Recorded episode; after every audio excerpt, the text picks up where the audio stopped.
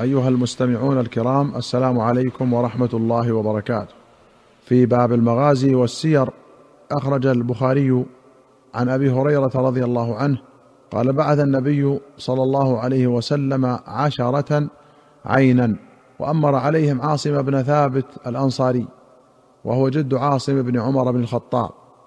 فانطلقوا حتى إذا كانوا بين عسفان ومكة ذكروا لحي من هذيل يقال لهم بنو لحيان. فتبعوهم بقريب من مئة رام.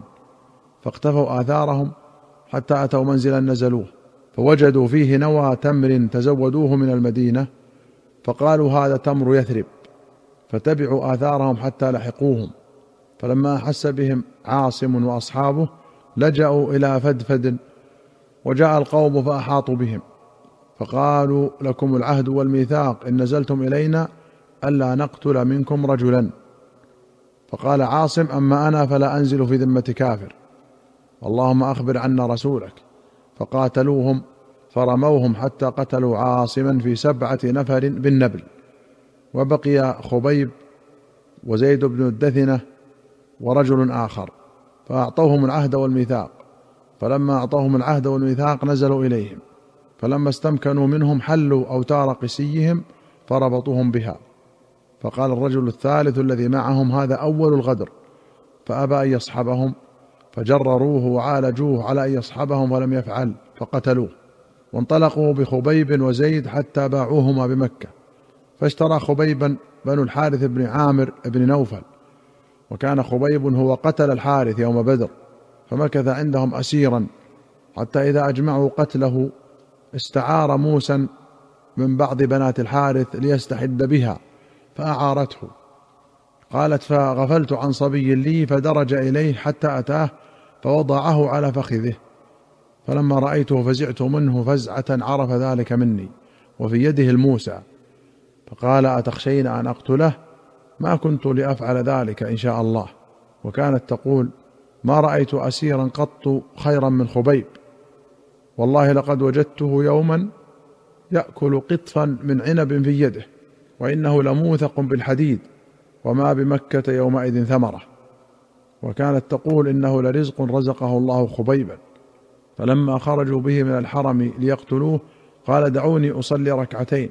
فتركوه فركع ركعتين. ثم انصرف إليهم فقال والله لولا أن تحسبوا أن ما بي جزع لزدت.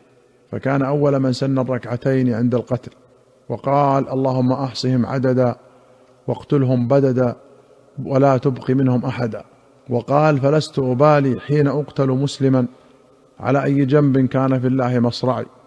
وذلك في ذات الإله وإن يشاء. يبارك على أوصال شلو ممزع ثم قام إليه أبو سروعة عقبة بن الحارث فقتله. وكان خبيب. هو سن لكل مسلم قتل صبرا الصلاة. وأخبر يعني النبي صلى الله عليه وسلم أصحابه يوم أصيبوا خبره.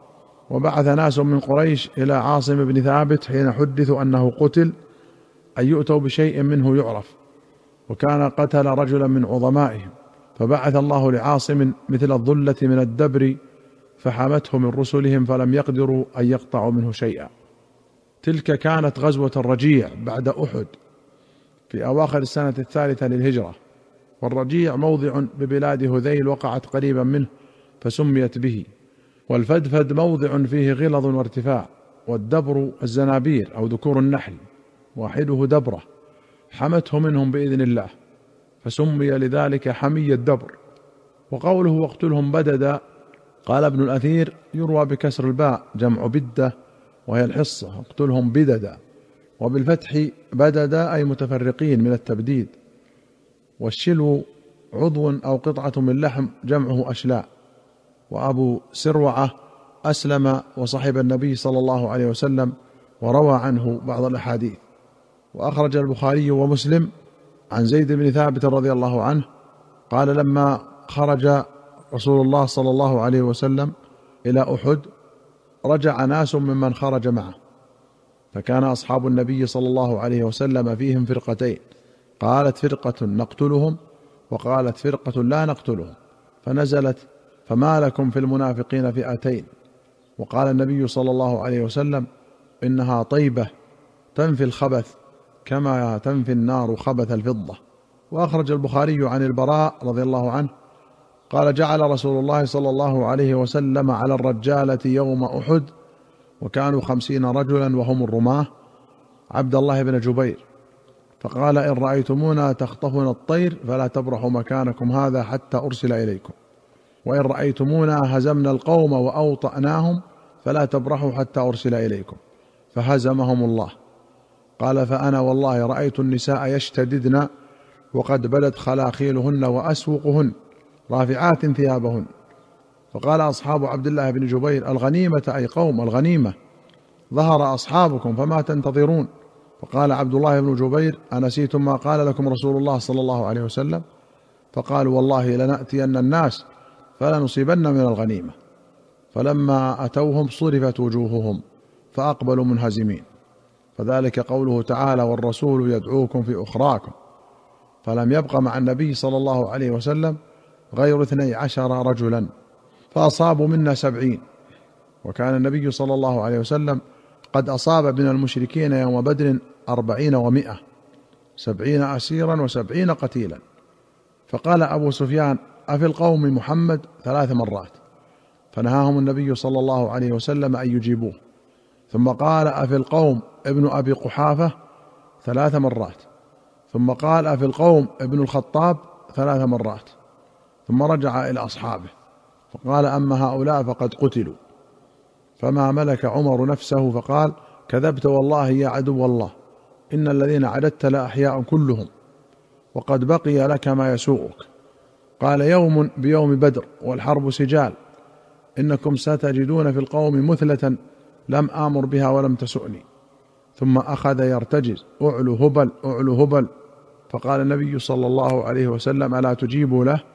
قالوا ما نقول؟ قال قولوا الله أعلى وأجل. قال أبو سفيان إن لنا العزى ولا عزى لكم. فقال النبي صلى الله عليه وسلم ألا تجيبوا له؟ قالوا ما نقول؟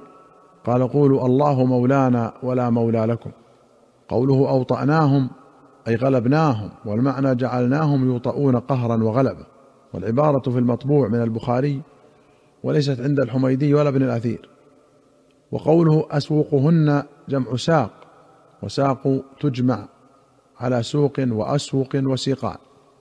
أيها المستمعون الكرام إلى هنا نأتي إلى نهاية هذه الحلقة. حتى نلقاكم في حلقة قادمة إن شاء الله. نستودعكم الله. والسلام عليكم ورحمة الله وبركاته.